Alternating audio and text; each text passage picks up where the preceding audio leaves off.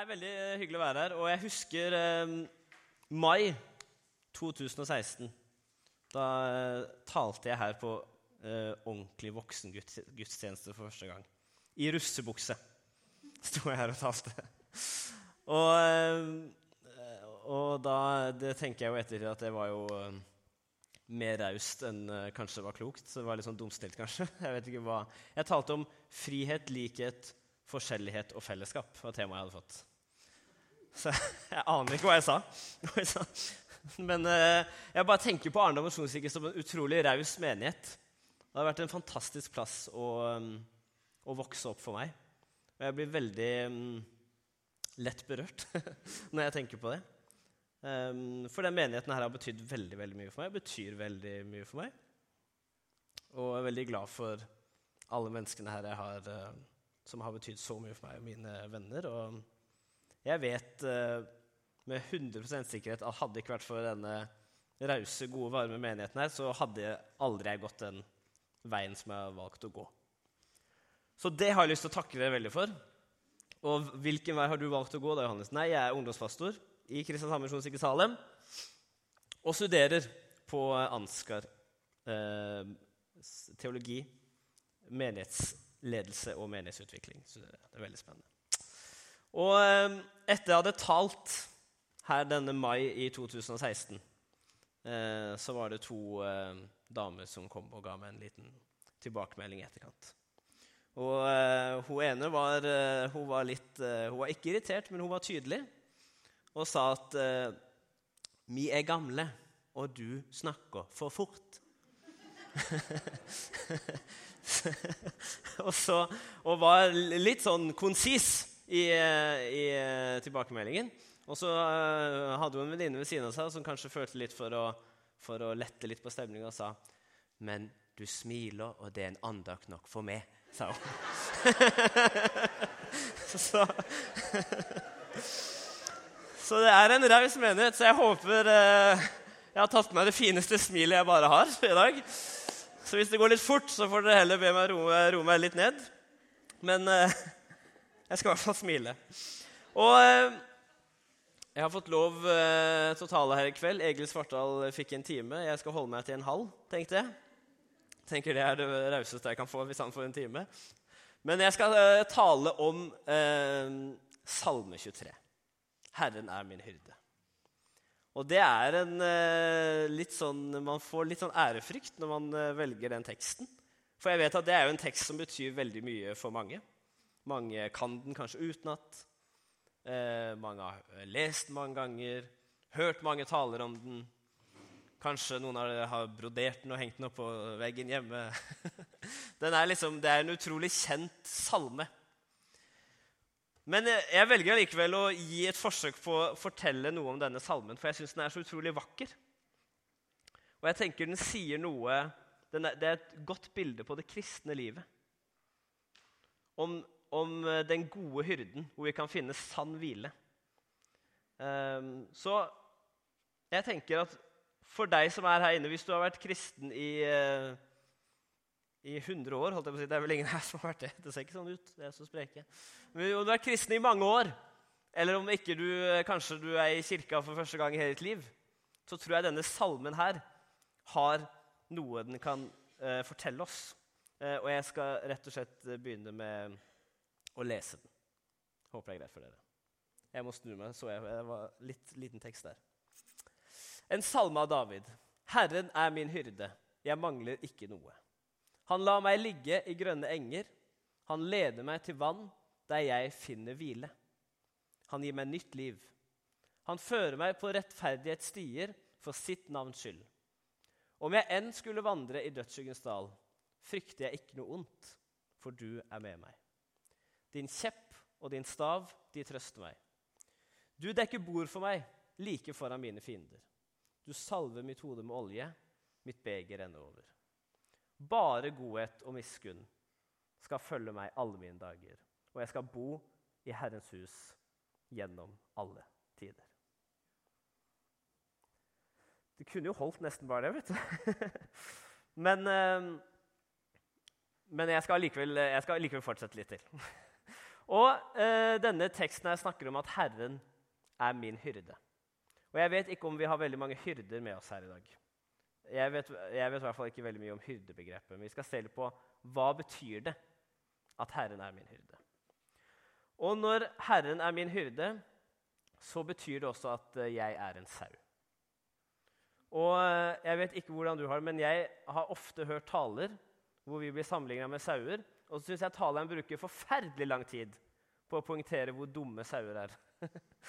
og så tenker jeg det er nok ikke tekstens hovedpoeng at sauer er dumme. Det er jo at hyrden er god. Så vi skal bruke litt lengre tid på hyrden enn sauene akkurat i dag. Jeg håper det er greit. Men jeg skal si noe om disse dumme sauene som vi er. Og vi sauer er ikke veldig intelligente dyr. Og vi vandrer veldig Vi, ja. Nå identifiserer jeg meg veldig som en sau. De vandrer veldig lett bort fra flokken sin, og de ser litt gress, og så går de etter det. Eh, og de gjør det jo ikke med vilje, men de bare følger neste gresstust, for det så så godt ut. Og de er så sultne. Og plutselig er de borte både fra hyrden og flokken sin. Og kanskje eh, du føler deg litt som en sau her du sitter eh, i en augustkveld i Arendal misjonskirke og føler at eh, kanskje under koronatida så følte jeg som en sau som plutselig var det borte fra Gud og menighet, og alt det ble så rart. og I starten var det liksom morsomt å se Gjermund på TV på søndag, og så etter hvert så var det litt sånn, begynte vi å savne å se han live. Han er jo mye vakrere å se live enn på TV.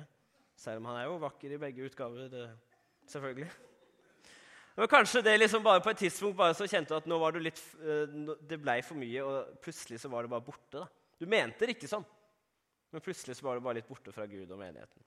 Eller kanskje du har hatt en sommer, kanskje du har hatt en veldig vanskelig sommer. Eller kanskje du har hatt en veldig fin sommer, og nesten har du bare glemt Gud.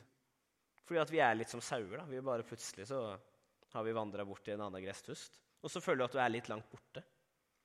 Kanskje føler du deg langt borte fra denne hyrden. Og da tror jeg denne salmen her, den er til deg. Og vi skal eh, Nå skal jeg komme til poenget. Hva er det Herren har lyst til å si til deg gjennom denne salmen? Og det første vi kan se Ja, det kan vi vente litt med. Det første vi kan se, det er at det er Herren er min hyrde. Jeg mangler ikke noe. Og det er altså Herren med store bokstaver. Så det er ikke denne, hvilken som helst, denne Herren her borte som sitter her. Det er Herren, den allmektige Gud. David sier, 'Herren, den allmektige Gud, som har skapt himmelen og jorden, det er min hyrde.' Det er min hyrde. Og legg merke til hvor ofte denne salmen bruker et personlig pronomen. Det, vi, det har jeg markert her. Det er liksom, det er jeg, meg, meg, min, meg, jeg, jeg, jeg, meg, meg, mine, mine, mitt, meg, mitt. og det er ikke fordi han er en veldig sånn selvsentrert fyr, men det er, poenget hans blir jo klinkeklart. Gud er ikke bare en hvilken som helst hyrde, men Gud, han er min hyrde. Så David han har en personlig relasjon til denne Herren med store bokstaver. Og hvordan i all verden kan man ha en personlig relasjon til han som har skapt hele verden. Og spørsmålet blir jo Kjenner du Gud på denne måten? Kjenner du Gud som min hyrde? Kjenner du ham på det her sånn personlig, som en, som en venn, som en far? Som en som bryr seg om meg? Kjenner du Gud som din hyrde? Og De gode nyhetene fra Salme 23 er at du kan få lov til å bli kjent med Gud på den måten. Og ikke bare kan du det, men Gud han vil faktisk kjenne deg, og han vil bli kjent med deg på den måten. Og hva betyr det å kjenne ham på den måten? Det skal vi se på her. Og det første det handler om, det er at vers 1 han tilfredsstiller mine behov. Jeg mangler ingenting, sier David. Jeg mangler ingenting. Det betyr ikke at han gir meg alt jeg vil ha. Og det er veldig bra. Det er det samme som at mine foreldre har heller ikke gitt meg alt jeg vil ha. Det hadde vært veldig dumt. Da hadde jeg vært øh, fryktelig usjarmerende. og hvis Gud hadde gitt meg alt jeg ville hatt, da hadde jeg endt opp med mye rare kjærester, f.eks. Istedenfor Jeg har glemt å si jeg har gifta meg i sommer. Og det var en flott kjæreste å få. Det Det har jeg glemt å si. Hun er der! Det er veldig hyggelig. Ja, det var, litt ut, det var ikke helt i konteksten, men det er litt stas likevel. Men øh, Hva skal jeg si Jo, Gud gir oss ikke alt vi vil ha, men jeg mangler ingenting. Og konteksten til den salmen her, det er egentlig at David har det veldig vanskelig. Så det er ikke sånn at han skriver den uh, salmen her i en sånn enorm sus og dus. Han har det egentlig ikke så veldig bra. Og når, du, når man går gjennom en dødssyngestall, da mangler vi ting.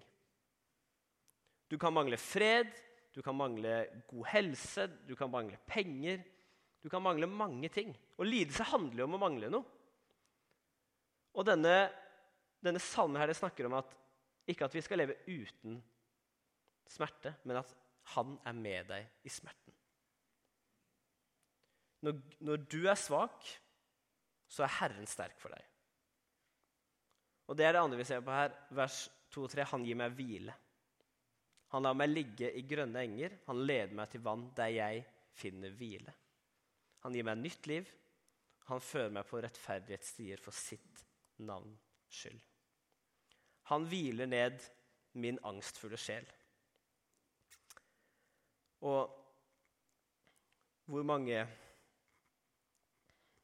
hvor mange unge mennesker fins det ikke i dag som trenger hvile? Og ikke bare unge mennesker, men hvor mange mennesker fins det ikke i dag som, som sliter med utbrenthet, sliter med ensomhet, som sliter med angst?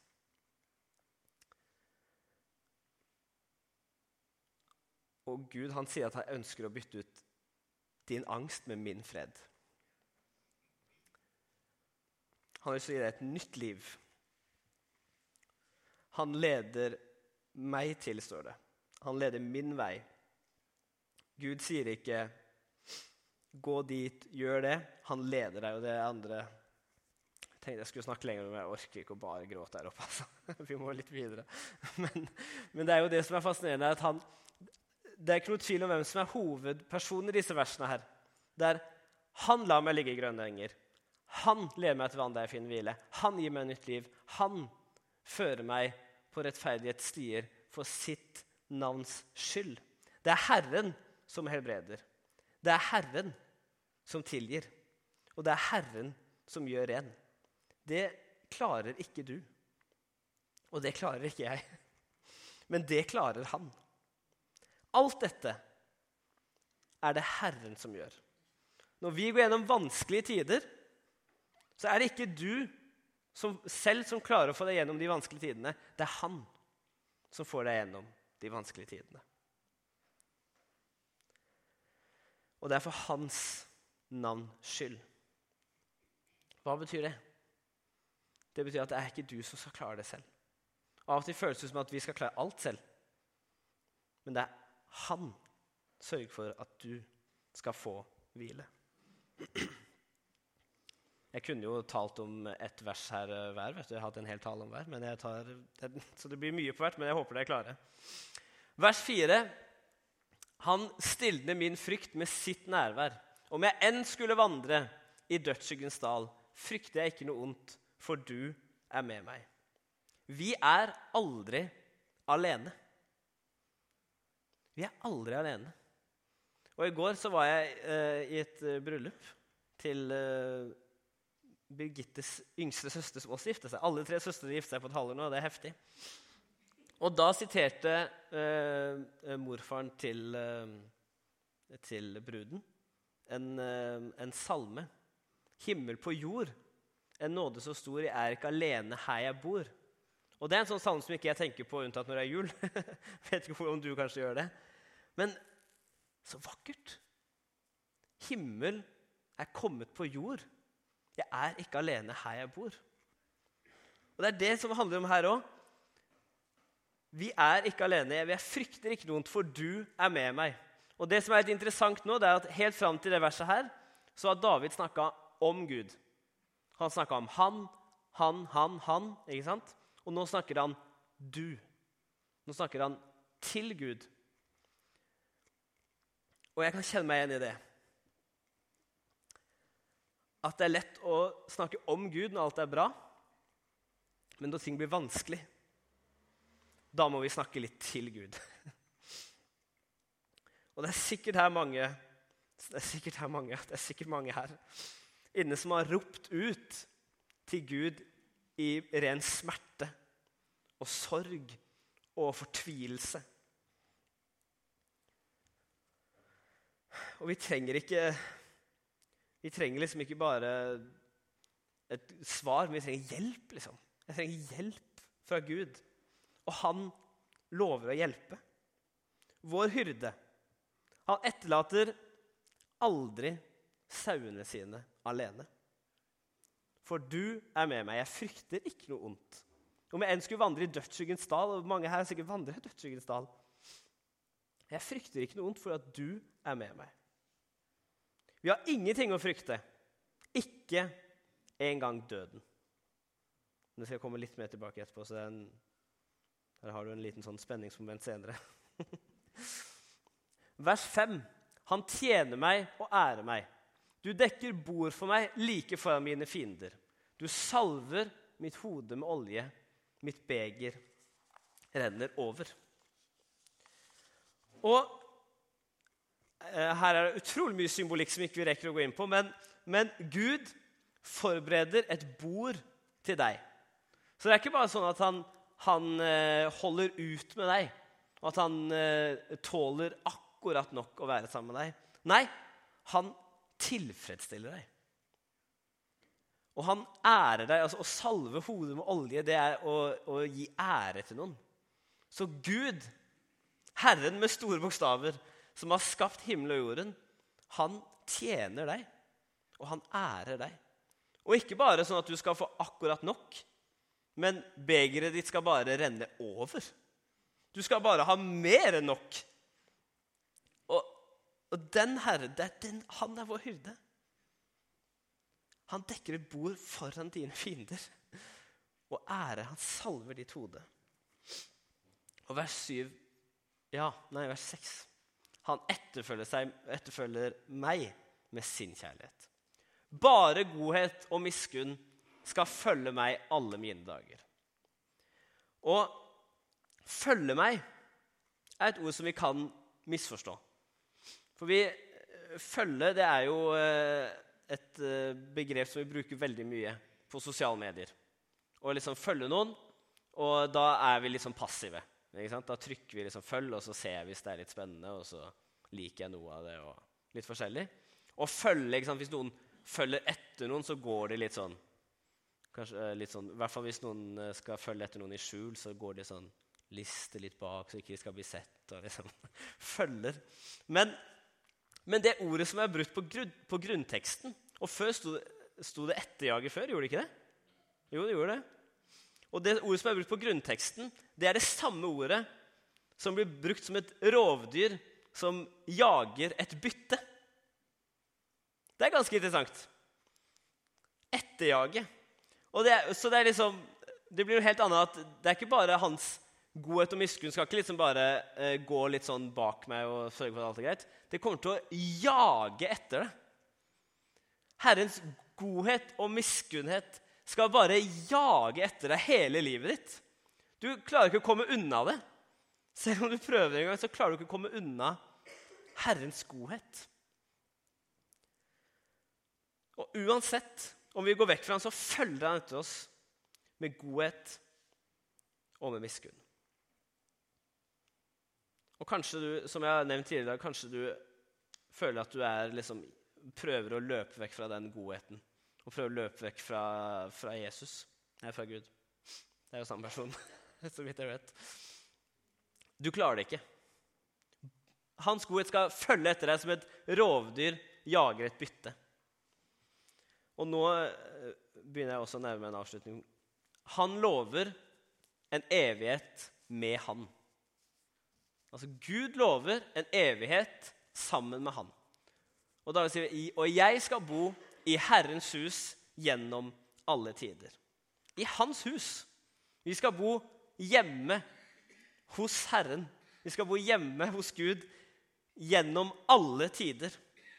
Og vi Du kan sitte og tenke etter den talen og tenke det hørtes jo veldig flott ut. Det er en relasjon som ikke jeg fortjener. Og da kan jeg si det har du helt rett i. Det er fullstendig ufortjent at vi skal ha en sånn herre som gjør alt det her for oss. Det har vi ikke fortjent, en eneste en av oss. Vi er ikke i nærheten engang. Men det gode nyheten er at når Jesus kommer her på jorda, så sier han i Johannes 10 jeg tror jeg har det med her, Ja, han sier, 'Jeg er den gode hyrde, og den gode hyrde gir livet sitt for sauene.' Mine sauer hører min stemme, jeg kjenner dem, og de følger meg. Jeg gir dem evig liv. De skal aldri i evighet gå tapt. Og ingen skal rive dem ut av min hånd. Så den hyrden som vi har hørt om her nå, med alle disse fantastiske og store ordene, og kanskje voldsomme for mange Jesus sier at 'jeg er den gode hyrden'. Jeg er den gode hyrden, og den gode hyrden gir livet sitt for sauene. Og akkurat det var det Jesus gjorde. Han kom her. Han kom og ga livet sitt for deg og meg, for våre synder, sånn at vi i aldri i evighet skal gå tapt. Og Hvis du sier at 'jeg har lyst til å ha den relasjonen med Herren' og kunne si at 'Herren han er min hyrde', så kan du det fordi at den hyrden den har blitt synlig for oss gjennom Jesus når han kom her på jorda og levde som et, som et menneske akkurat sånn som oss. Jesus er den gode hyrden fra Salme 23. Og hvis vi er sauene, og Gud er hyrden, da er det vel, da er det vel han som kjemper kampene for oss. Det er ikke sauene som gjør det, det er han som gjør det. Og vi kan kjenne, vi kan kjenne denne hyrden. Og så eh, Så har jeg tenkt på en ting rundt eh, denne talen her som, eh, som jeg ikke fikk helt fred for å utelate, men som jeg kjente liksom, det, blir, det, er jo voldsomt å sitte og høre på alle disse orda, og så blir det enda mer. Men det kan hende at det er noe um, som Jesus har lyst til å si gjennom det. Og så kan det hende at det bare har hengt seg opp for meg. Men uh, jeg er villig til å ta sjansen på at det, at det kan være noe som Jesus har lyst til å si. Og, og, det er noen vers, og nå kommer det mange vers opp på skjermen, så hvis du kjenner at du faller helt ut, så Jeg skjønner det veldig godt, for det er slitsomt å følge med på så mange vers på skjermen. Men vi gir en sjanse. Det, det står noen vers i Esekiel 34 som handler om å ikke liksom kjenne på det med Herren som gir høyde. Jeg tror jeg, jeg, tror jeg bare leser det først. og det, det står, Så sier Herren Gud, ved Israels gjetere som bare gjeter seg selv er det ikke sauene de skal gjete. Dere spiser fettet og kler dere med ullen og slakter de beste dyrene, men sauene gjeter dere ikke. Ikke har dere styrket de svake, ikke helbredet de syke, ikke forbundet de skadde, ikke hentet tilbake de fordrevne, ikke lett etter de bortkom bortkomne, men med makt har dere hersket over dem, og med tvang. Sauene ble spredt, de hadde ingen gjeter. De ble til føde for alle slags villdyr, de ble spredt. Sauene mine gikk seg vill på alle fjell og høye hauger. De ble spredt utover hele jorden. Ingen spør etter dem, og ingen leter. Derfor, gjetere, hør Herrens ord. Så sant jeg lever, sier Herren Gud. Sannelig, sauene mine er blitt til bytte og til føde for alle slags villdyr, for de har ingen gjeter. Gjeterne mine spurte ikke etter sauene. De gjette seg selv, ikke sauene mine. Derfor, gjetere, hør Herrens ord det er dere. Hør her, så sier Herren Gud. Se, jeg vil selv lete etter sauene mine og ta meg av dem.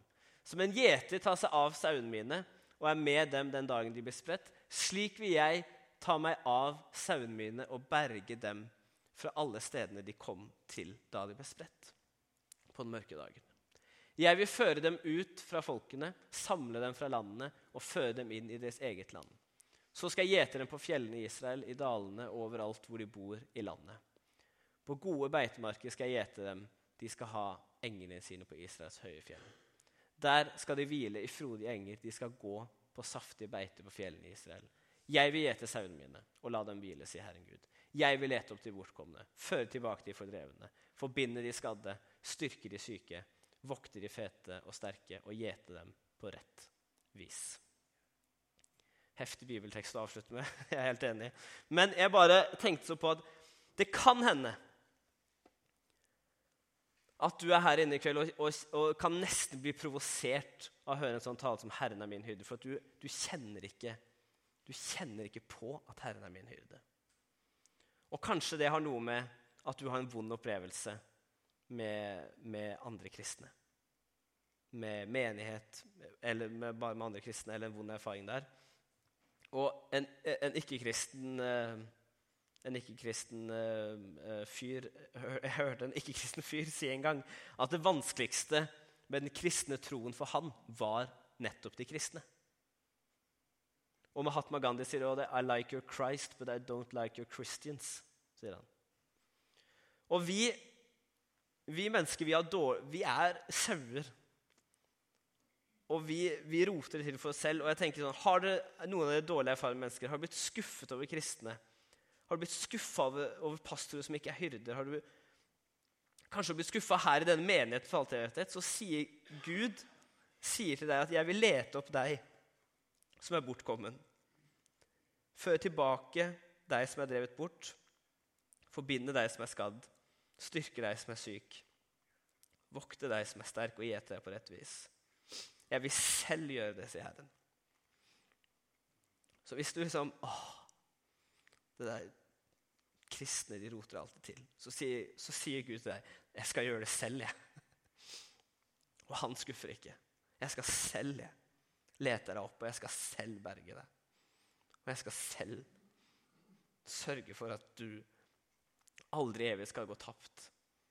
Og du skal kjenne at jeg er med deg hver eneste dag, selv i dødsskyggens dal. Og den, den Herren kan du få lov til å bli kjent med.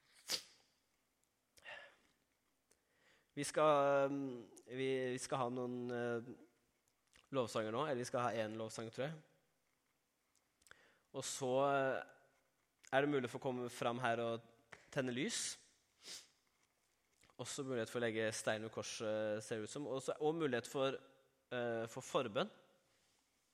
Og Gjermund og jeg kommer til å stå der borte hvis man vil ha det. Og det kan være noe som har blitt sagt, eller kanskje har lyst til å bli kjent med med denne Herren som du har hørt om, eller kanskje det er et eller annet jeg sa som Gud rørte i deg, eller det kan være hva som helst, kan du komme og få forbønn. Og